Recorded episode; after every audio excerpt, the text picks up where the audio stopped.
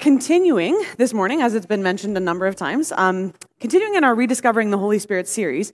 And we're going to be looking at a passage in Mark chapter 13. So if you've got a Bible with you, or if you want to grab one of those Bibles in front of you, you can turn to, to Mark chapter 13. Uh, but before we actually read the passage, I want to ask you a crucial question this morning. And you don't have to answer, it's a rhetorical question, but just think about it. Do you believe that the Holy Spirit still speaks today? Do you believe that the Holy Spirit still speaks today?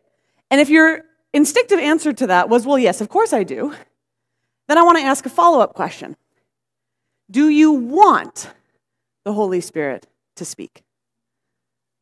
Do you want the Holy Spirit to speak? Because if you don't, then I'm going to warn you that this message might not do anything for you.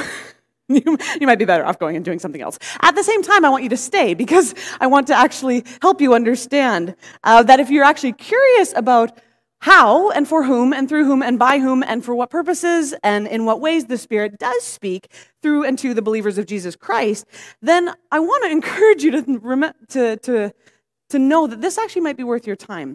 At least just as a preliminary conversation. We're going to have kind of a part two version of this in a couple weeks. But this is a helpful initial conversation for thinking about how does the spirit speak how and why does the spirit speak.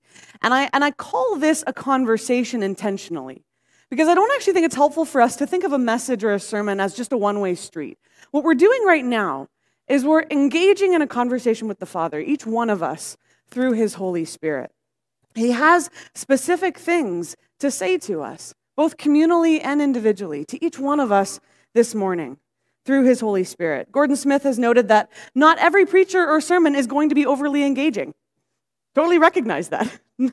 but he says this if we intentionally ask the question, Spirit of the living God, what are you saying to me through this person for this moment in my life? He says we're going to consistently find that there's actual remarkable clarity that comes when we intentionally ask this question, and not even just in a message or a sermon or in a church service, but in every moment of our lives Spirit of the living God, what are you saying to me for this moment in my life?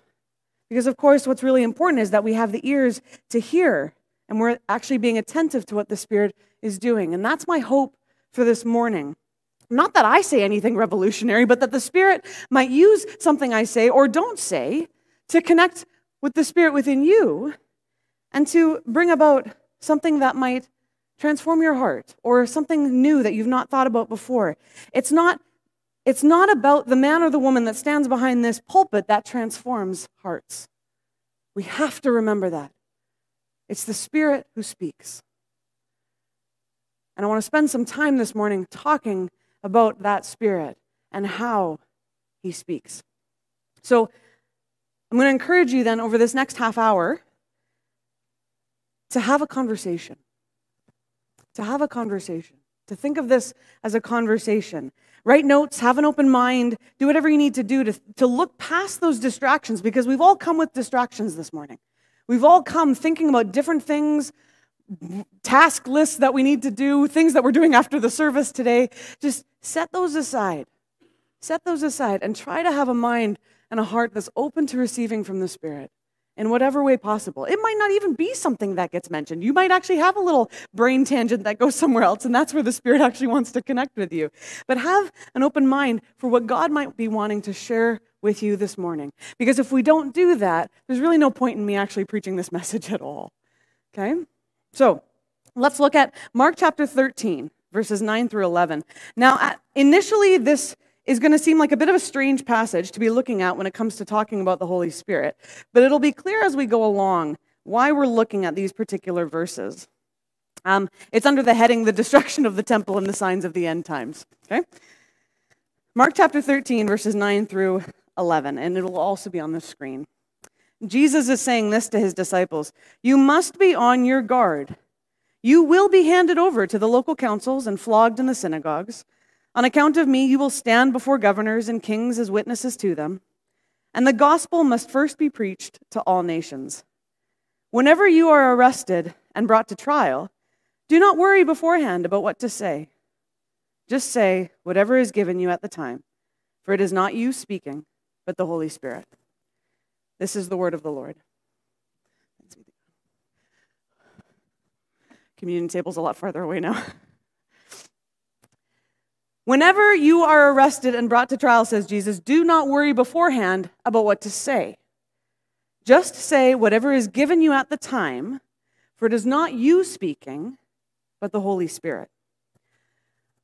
What a fascinating thing for Jesus to say in the context of talking about the end times nation rising up against nation, family being in strife with one another, uh, family quarrels, destruction of the temple. It's all very dramatic, right? All the things that he's saying around this passage, if you look at, if you still have your Bibles open, this context is quite dramatic. And I think this, this comment is, is just so out of the blue, it's often really really neglected. It's often neglected. And I mean, even all the commentaries that I have, none of them even mentioned this verse because there's so much else going on that Jesus is talking about. But how crazy then for Jesus to just throw that comment in there.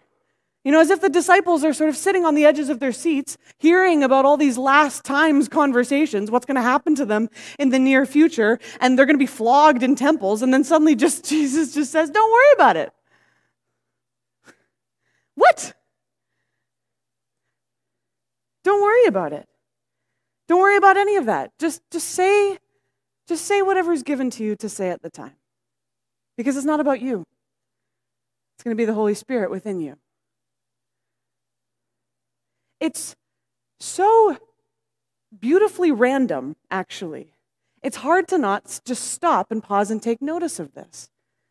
He's pointing, of course, to a future reality that the disciples haven't yet experienced right? The fulfillment of God's promise to dwell among his people in a new way, for the Holy Spirit to fall on the disciples of Jesus as it's prophesied in Joel. All of that. But the timing, of course, of this is really bizarre. What's Jesus doing? Is this intentional on his part to just kind of slide that in there? Well, yeah. Because once he's no longer with them, this is when the disciples are going to need him the most. Of course, his, his physical presence isn't going to be them, but see, more than his physical presence among them, they're going to need his spirit. Because they're not going to actually be able to stand the pressure just standing on their own two feet. It's not going to work. They're going to need all the help they can get to withstand the difficulties that are facing them as followers of Jesus. There's going to be a lot that comes at them and they will not withstand the pressures on their own. There's, there's no greater help than the Spirit of Jesus Christ, living and moving and speaking within them. See, notice in this passage that Jesus doesn't talk about the Spirit moving or transforming or shifting or shaping or doing all those other things that the Spirit does. Those are incredibly important. But he highlights here the Spirit speaking as if all those other things that the Spirit does, of course, are incredibly important, but they don't actually mean anything if we don't actually believe that the Spirit wants to communicate with us. If we don't actually believe that the Spirit wants to be communicating with us, how will we believe that He wants to transform us? And Jesus' comment here about the Spirit to the disciples is then asking them to grasp onto some really key truths about the Holy Spirit regarding this topic. And so I'm going to give you seven this morning, you know, because a few equates to seven. It's the same thing. It's fine. I'm going to give you seven, seven implications this morning that stem from this one verse that Jesus wants his followers to grasp. Okay? We're going to go through them fairly quickly. Don't worry. But seven implications that I think Jesus wants his followers to grasp just because of this one verse. Number one, this might be obvious, but the Spirit speaks. Again, put your headspace, put yourself in the, in the position of the disciples, right? The Spirit speaks. The Spirit actually speaks, and the Spirit wants to speak to you. Look at Acts chapter 13. While they were worshiping the Lord and fasting, the Holy Spirit said, Set apart for me Barnabas and Saul for the work to which I have called them. So after they had fasted and prayed, they placed their hands on them and sent them off. The Holy Spirit said, Who said? The Holy Spirit. Thank you. Yes, you're, you're paying attention. The Holy Spirit said, nobody else said. The Holy Spirit said. And notice how the Holy Spirit says something in the context of them worshiping, as if it takes a little bit of discipline for these disciples to be able to hear the Holy Spirit, but also they're fasting and praying so that they can hear the Holy Spirit. Because they believe that the Holy Spirit will speak to them. Now, I, I put this one first, and I know it sounds obvious, but at the same time, I think this one is the one that's a really hard sell in our world today if we're talking to somebody about Christianity, right? As I was writing this sermon, I was, I was sitting on the back deck of our condo and observing the construction workers that are currently working on a new community center next to our condo building. And I, I had this thought, I just wondered, what would these individuals think if we were talking about Christianity and I told them that God speaks to me through his Holy Spirit? What would they think? It's a little quirky, right? Because, of course, I think most people think and believe, sure, you know, yeah, God speaks through a holy book, or you can speak to God through prayer, right? That all seems fairly normal. But to say that God speaks to me directly by his Holy Spirit, nah, come on. Really?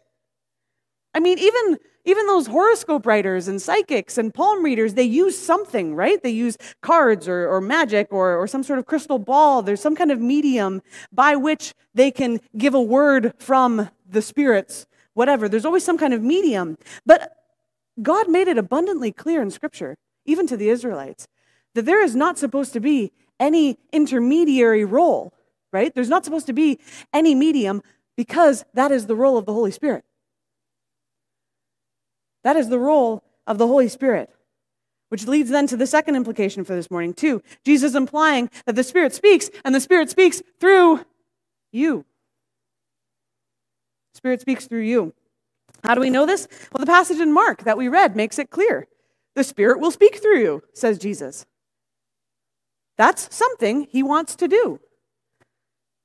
In 2 Peter 1, Peter is talking to the church about prophecy in Scripture. And of course, when, when in the New Testament, when they talk about Scripture, they're referring to the Old Testament, okay? So Peter's referring to Scripture in the Old Testament, to prophecy, and that none of those books came about because the prophets were just making it up or interpreting things for themselves. No, he says this For prophecy never had its origin in the human will, but prophets, though human, spoke from God as they were carried along by the Holy Spirit. See, it's not like the Holy Spirit just showed up in the New Testament. No, the Holy Spirit was there throughout Israel's history. Yes, anointing one or two individuals here and there, but the Holy Spirit anointed certain individuals so that they could be carried along by the Spirit. What a beautiful phrase. Carried along by the Holy Spirit. That is exactly what Jesus is talking about. Don't worry about what you're going to say because you'll be carried by the Holy Spirit. What an encouragement that would be. What a beautiful way to put it. Not to say that we're like the prophets and that we need to write more prophetic books because we're carried along by the Spirit. Not at all. Jesus fulfilled the prophets, remember? Jesus fulfilled that. But what is clear in the New Testament is that prophetic words of encouragement and wisdom and sometimes even caution are still a way that Jesus uses his Spirit to empower the church. Paul writes in 1 Corinthians 12 To one there is given through the Spirit a message of wisdom to another, a message of knowledge by means of the same Spirit. Words are given to the believers so that encouragement can be given to each other.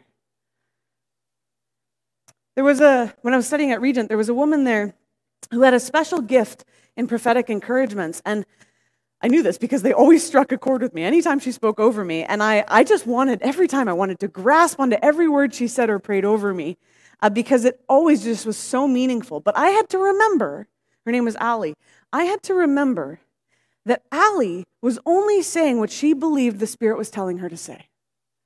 It wasn't about her, it was about God using her to reach me. Because this is one of the ways that God works. God wants to guide his children by using other children to speak to them. Three, the Spirit speaks through you. So the Spirit speaks, and the Spirit speaks through you, specifically in times of difficulty or trial. And we see this, of course, in the passage for this morning. Now, of course, God always wants to be speaking to us, but we particularly need to hear his voice, especially in seasons of difficulty or trial. Look at Acts 21. Paul, by this point, by the end of Acts, Paul's in quite a significant amount of danger with the local religious authorities. Well, local, like all over the Mediterranean world, but particularly in Jerusalem. And while visiting with the believers in Tyre, they beg Paul not to go back to Jerusalem because of the dangers they'll face there. But look at the way that Luke writes it. We sought out the disciples there, stayed with them seven days. Through the Spirit, they urged Paul not to go back to Jerusalem. That was a word of caution that came from the Holy Spirit in the context, again, of worship and prayer. Through the Spirit, they urged him not to go. Difficult times, right? life threatening situations. Paul's probably a ball of anxiety and worry at this point in his life. But to hear then those words of caution coming from his friends by the Holy Spirit, what an encouragement to him that would be. To have those words not come to him directly, because of course, if he's caught up in his own worries and anxieties, he's probably not always able to hear very well, but to have the fellow disciples that he's worshiping with say to him, Nah, don't do it. what a comfort. We can do the same for one another. There's so many opportunities where the Spirit wants to give us words of encouragement or comfort to share with one another. But you know, if we're not really listening, we're going to miss a lot of those opportunities. Danny and I had uh, neighbors next to us. Uh, recently moved out, but neighbors right in the condo next to us. Um, them Greg and Barbara. Older couple, uh, very strong followers of Jesus Christ, very strong. They had had us over a couple times for coffee and biscuits. And we had been noticing over the last month that Barbara's health wasn't doing so good. Every time we saw her, she just, yeah, looked a little bit worse. We had a, a niggling feeling for probably about a month that we should go visit them. We should just go check in. We had even bought like a little plant and a card. But then we just didn't prioritize it.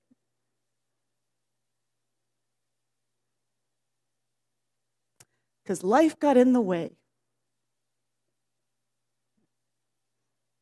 Never happens when I'm practicing. and Betty passed away.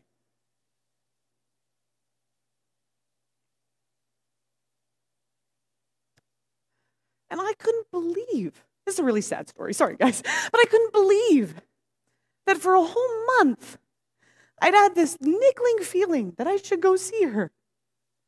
And I didn't. And that's not the first time that that's happened. Because life got in the way? What, what kind of excuse is that? Right? It's not life's fault that I didn't prioritize it. Perhaps it wouldn't have made much difference, but you know, isn't that always the excuse? The thing is, in God's kingdom, every little bit of encouragement or love that you can give to somebody else matters. It matters so much because you never know what somebody else might need to hear in that moment. You never know what the Spirit might want to say through you to someone else. You never know.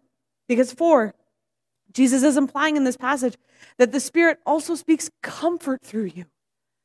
The Spirit doesn't just speak through you, the Spirit speaks comfort through you. Especially in seasons of difficulty. Comfort, God's comfort through you. You know, Jesus gave his disciples in this passage in Mark nothing but worry and reasons to be concerned and uncertainty and reasons to be afraid, yet he told them not to worry. How is this possible? Not to worry unless the power of his comforting spirit is within them.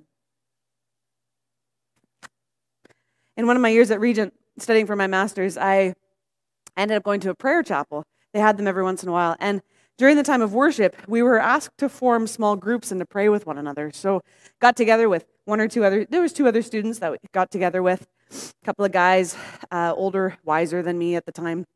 I think they were fourth year students.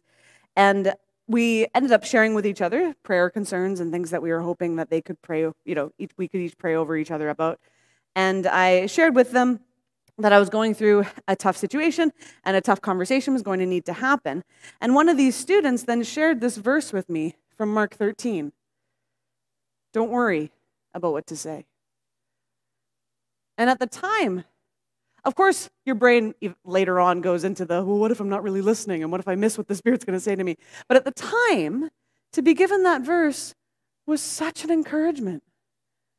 It was such a word of comfort. Because you know, it reminded me that I'm not doing this by myself. I'm not alone in this. Jesus told his disciples, don't worry about what you're going to say. Tough times are going to happen, tough conversations are going to need to be held. But don't worry about what you're going to say. Listen for my spirit. And to help us even further, implication five is that the Spirit not only speaks comfort through us, but He speaks confidence into us.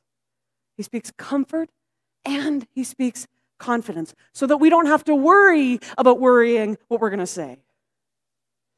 The prophet Zechariah wrote this This is the word of the Lord to Zerubbabel, not by might nor by power, but by my spirit, says the Lord Almighty. Not by might nor by power, but by my spirit. If that's our posture, well, then of course the Spirit will use us. Because our confidence won't be in ourselves, but will be in Him. See, the problem is always when we fall into pride, right? Which is another way of putting that is just overconfidence in ourselves and in our own abilities.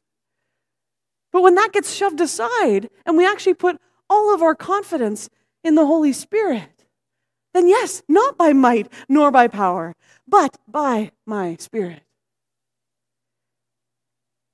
not by might nor by power or by intellect or by knowledge or by charisma or an ability to think well or speak quickly, but by my spirit.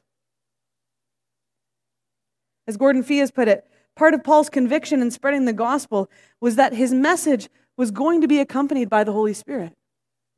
He believed that so strongly. He was convicted by that. There was a confidence there that the, that the message that he was spreading would be accompanied by the Spirit's power, and that confidence had been given to him by the Spirit.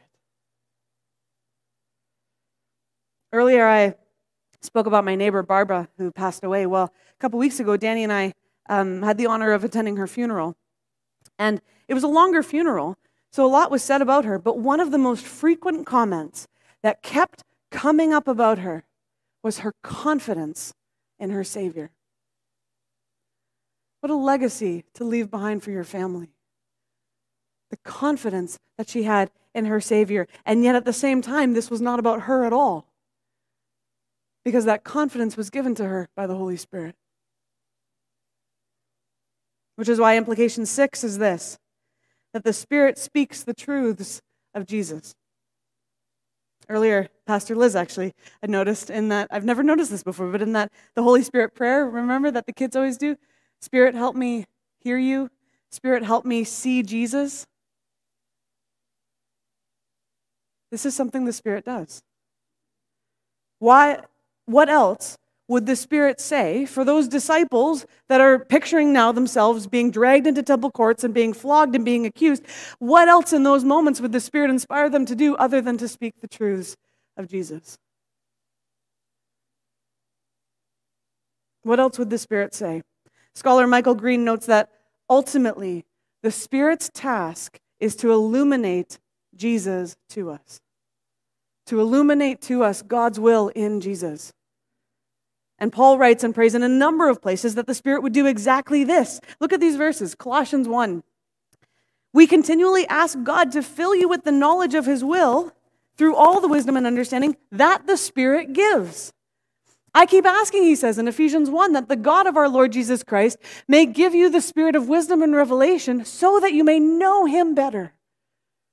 And in 1 Corinthians, what we've received is not the spirit of the world, but the spirit who's from God, so that we may understand what God has freely given us. And then he says that these words were not taught us by human wisdom, but they were taught by the Spirit. It's the Spirit, says Green, who interprets Jesus as the focal point of God's will and revelation. It's by the Spirit that we understand that this is what God has been about from the very beginning sending His Son and revealing everything through Him. In other words, it's by the Spirit that we have the conviction, we are convinced that Jesus is who He says He is and is the center that holds it all together. If you can honestly say and believe that Jesus is King of this universe, then that's the Spirit of God within you granting you that understanding. If you can honestly say that Jesus is Lord, that's the Spirit of God within you giving you that conviction. Because the Spirit, as Paul's alluded to, is our greatest teacher. Not that we don't need, you know, commentaries and services and sermons and podcasts and whatnot, but None of those things should come before the Spirit. The more we depend on the Spirit as our teacher, as our main teacher, the more we'll know Jesus. And the more we'll build up the confidence that we need to speak about him. Because if the Spirit reveals Jesus, then the Spirit reveals truth. Right? Because Jesus is the way, the life, and the truth. Which brings us to the seventh and last implication for this morning that the Spirit speaks so that we'll trust Him. And for this, I want to return to my original question Do you want the Spirit to speak? Do you want the Spirit to speak? Because if we want Him to speak, Step one is trusting that he actually does. St. Anselm of Canterbury, a theologian in the 11th century, theologian, sorry, theologian in the 11th century, once said this I believe in order that I might understand. I believe in order that I might understand. In other words, taking that step of faith to trust, to trust the conviction that we've been given and to believe in the Spirit opens up our eyes to see more and more of Jesus. If you want to know Jesus better, trust that the Spirit actually speaks about him to you. Trust that the Spirit wants to reveal Jesus to you because that's his role. That's what he does. Believe this. This is crucial in our understanding, actually, of the gospel message that Jesus came to proclaim, right? He came proclaiming that the kingdom of God was near, which meant that the king, right, the Messiah in Israel's story, the king who would sit on the throne, he had come near. And by his death and his resurrection, his spirit could then live and work and transform and move and speak through the believers who would follow after Jesus and would carry on his mission. That same Spirit who raised him from the dead would live in his disciples, would live within all who would follow after him. And the more that these disciples would allow the Spirit to speak, the more that those truths about who Jesus is and why his life and his death and his resurrection and his ascension changed everything. The more that those truths would come to life, the more they could trust that that same power that raised him from the dead was growing within and among them. Do we trust that power? Do we trust the Spirit? Are we willing to rediscover Him for today? To have confidence in Him? To listen for Him, to wait on Him, to be a people who depend on Him, to allow Him to speak comfort and confidence through us, to pray expectantly and tune our ears so that we can hear His voice. We're going to talk again in a couple weeks about more specific ways that we can hear the Spirit's voice. But for now, let me just finish with this final thought. As I sat on my back deck, wondering how to finish this sermon, I was distracted by a group of women who came out onto the deck next to me, because of course it's a condo building, you've got decks next to each other, came out um, on the condo deck next to me, uh, carrying paint buckets and smoking cigarettes. They were what I thought were the, the new tenants after Greg, and who was Barbara's husband, after he had moved out.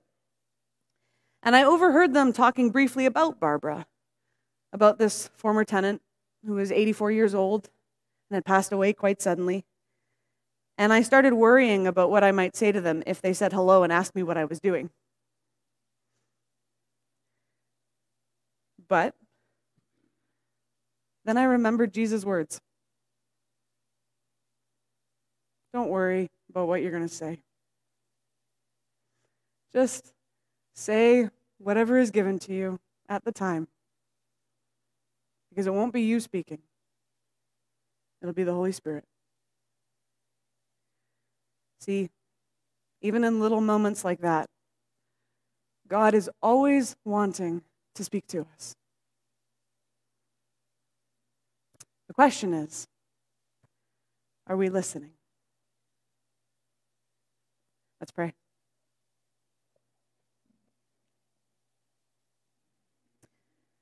Spirit of the living God, fall afresh on us today. Living God, we we have heard much from your scriptures this morning. And we do pray this morning, Lord, that you would, you would continue to be speaking to us, whatever that looks like, Lord. Give us ears to hear from you. Give us discerning hearts, Lord, open hearts to receive whatever it is that you have to say to us in any given moment. May we not forget this when we leave this place today, Lord, but may we keep listening for you and trusting confidently that you do desire to speak to us. We pray this in your name, Jesus. Amen.